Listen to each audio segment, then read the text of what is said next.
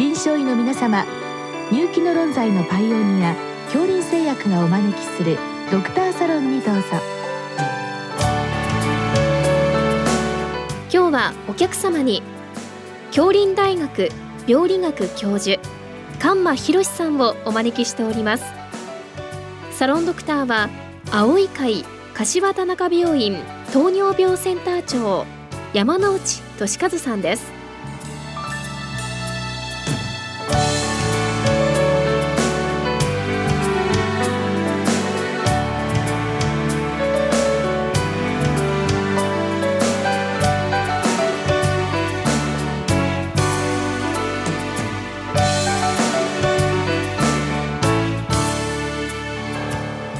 間先生よろしくお願いいたします。よろしくお願いします。え今日は検診で甲状腺次第がある場合経過観察となっていることが多くあります。まあ、有症状以外に陽性さとなる基準がありましたらご教示くださいということで、まあ、無症状の甲状腺次第、まあ、これはまあ検診ですとか触診ですね。こちらで分かってきた場合、まあ、次どうすべきかということかと思います。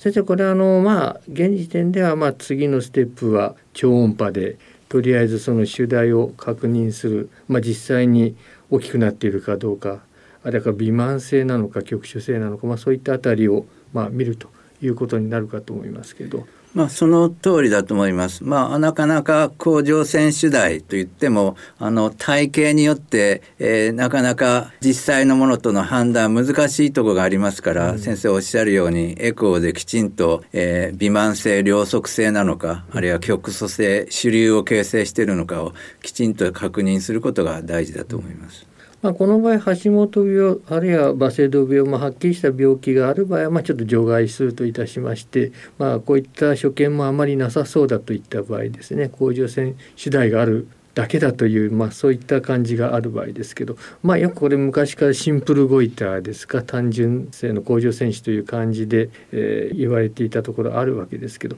まあ、これの概念に関してはいかがでしょうか？まあ、なかなかその単純性甲状腺腫シンプルゴイターっていうのは逆にあの使われてはいたんですけど難しくてですね、実際は非使用性のまあ、反応性の甲状腺腫来病理的には微慢性の過形性という概念なんですけども、うん、実際のあの甲状腺腫、まあ、甲状腺腫をゴイターとかストゥルーマーとか言いますけども、うん、と言われるものの多くは部分的に結節あるいは種類を伴うような腺腫用甲状腺腫が日本が大部分だと思います。うん先週は甲状腺腫といいますと、まあ、イメージ的にはゴツゴツゴツゴツとですねたくさんの結節があるイメージですけど、まあ、考えましたこの結節が小さいものもあるわけですね。あその通りですね。顕微鏡で見て初めてわかるような小さな結節もありますし、うん、まああの、えー、肉眼で見て明らかにあの触らなくても結節だと分かるような大きな結節まであると思います。うんこの先週甲状腺腫はエコーで非常によく見るようになりましたけど、まあ、これは実際に良性と考えてまず間違いないものでしょうか？えっとまあ一見腺腫甲状腺腫用の病変とですね実際は使用まあ、使用の中には良性から悪性までありますけどそこの鑑別がなかなか難しい症例もあるかと思いますので、まあ、単純に、まあ、腺腫用甲状腺腫イコール良性として無罪放免するんではなくて、まあ、先ほどのきちんとエコーその他で調べた後疑われるものに関しては、まあ、あの経過観察注意が必要だろうと思います。先週用甲状腺腫、まあ、たくさん形説ありますけどその中の一部からがんが出てくるというこういうことはあるわけですか？えっと、確率的にはですねまああのそんなに多いわけではありませんけども実際に腺腫用甲状腺腫を背景として起こってくる、まあ、腫瘍、まあ、特に、まあ、露胞型の露胞がんとかですね、うん、いう症状のものが起こってくることは実際にはありますし、うん、あるいはあの頻度ががんの中では高いですね、うん、乳頭がんと言われるがんが、まあ、あの隠れてたものが見つかる場合もあります。うんまあ、ということで、まあ、これも含めまして一つはあのこうがんをどうですねあの見出すかという、まあ、そういったあたりになってくるかと思うわけですね。この精査用ということですけれども。まあ、局所的に結節が見つかった、まあ、これは小さいものから大きいものがあると思いますけど。まずサイズから言ってですね、まあ、これあの単発型も含めてですけれどもサイズから言うとどの辺りからは非常に注目すべき、まあ、腫瘍がんの可能性も含めて精査が必要となるわけでしょうか？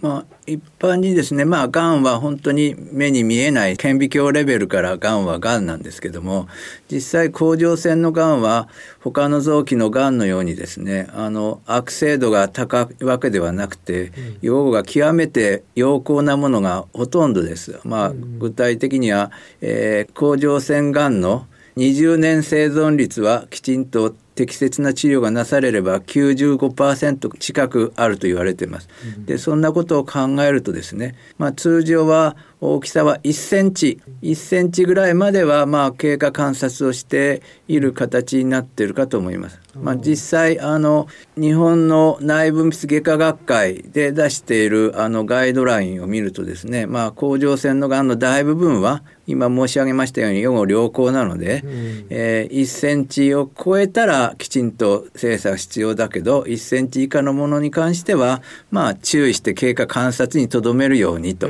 いうことになっています。うん。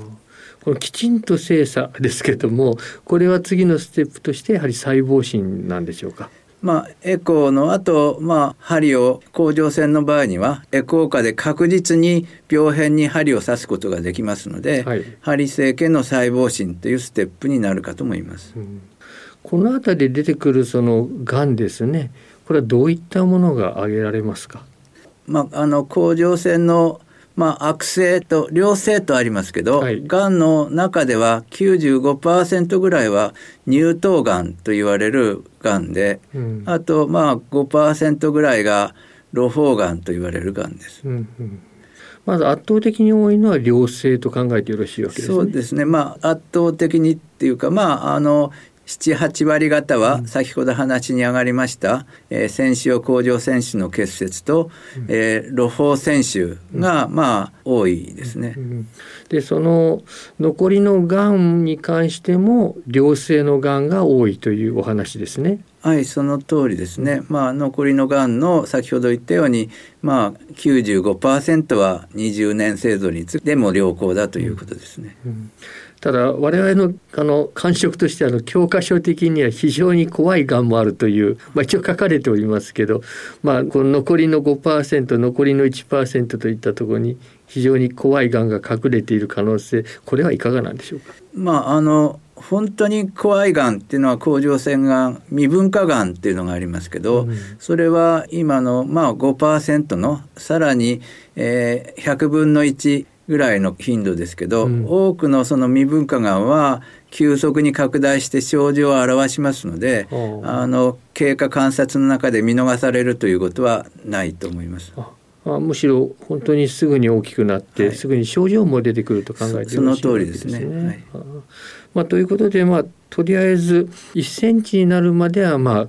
エコーで経過観察でいいということでしょうね。まああのその通りですね。エコーで何もせずに細胞診もせずに経過観察で OK ということになっているかと思います。まあこの感覚としては半年から1年でよろしいわけですか？えっとそれはなかなかあの先生にもよるかと思いますけども、うん、あの場合によっては1年という単位で見られる先生もおられるかもしれません。うんそれは先ほど言ったようにゆっくりなのでそんなに慌てる必要はないということですね。まあ、これ一方で1センチになりますと、まあ、一度はこれ専門医のところで細胞診をやった方がいいということですね。そうですね、まあ、細胞診をやれば、まあ、大体6割から7割ぐらいは両悪性と最終的な確定診断がつくと思います。うん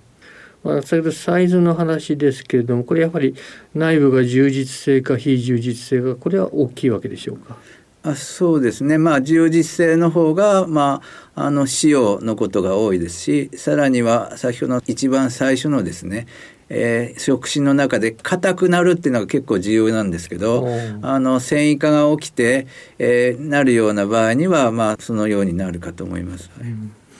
でその露胞タイプですね。こういったものに関してはまあ、良性のことが多いと考えてよろしいわけですか？そうですね、まあ、露胞型の腫瘍は露胞腺腫と露胞がんとあるんですけど、はい、大部分は露胞腺腫ですけど、うん、なかなかまあこれも乳頭がんと同じように予後は良好なんですけども、うん、実際はあの乳頭がんと違ってですね細胞診で鑑別がつかない症例ことが多いですね。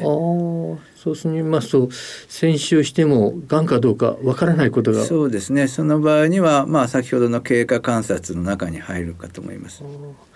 さてこのがんらしいともう分かった場合ですけれどまあなし可能性が高い場合ですけど次のステップはこれ予防的に切除するということはあるわけでしょうか？予防的というかですね甲状腺は作用右用ありますので、はい、え日本ではですね変容の切除の形でその病変を取るというのが、えー、行われていると思います。どういったタイミングで切除になるといったまあ、あの先ほどのように急ぐ必要はありませんけれども、あの手術の予定患者さんの都合も合わせてですね、あの手術するということになるかと思います。そこのあたり少し漠然とするわけですけど、まあ、例えばサイズがどのぐらいになったら手術をするとか、まあ、病理、まあ、細胞診でこういった所見があったらするとかそういったところはまだはっきりしてないわけでしょうか？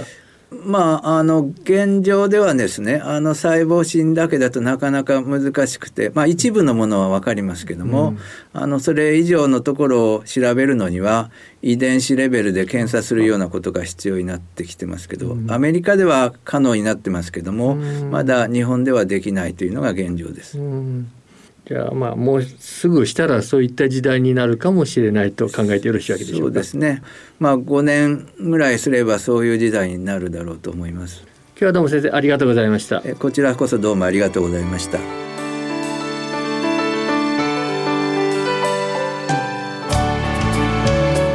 今日のお客様は京林大学病理学教授菅間博さん。サロンドクターは青い会柏田中病院糖尿病センター長山内俊和さんでした。それではこれで恐林製薬がお招きしましたドクターサロンを終わります。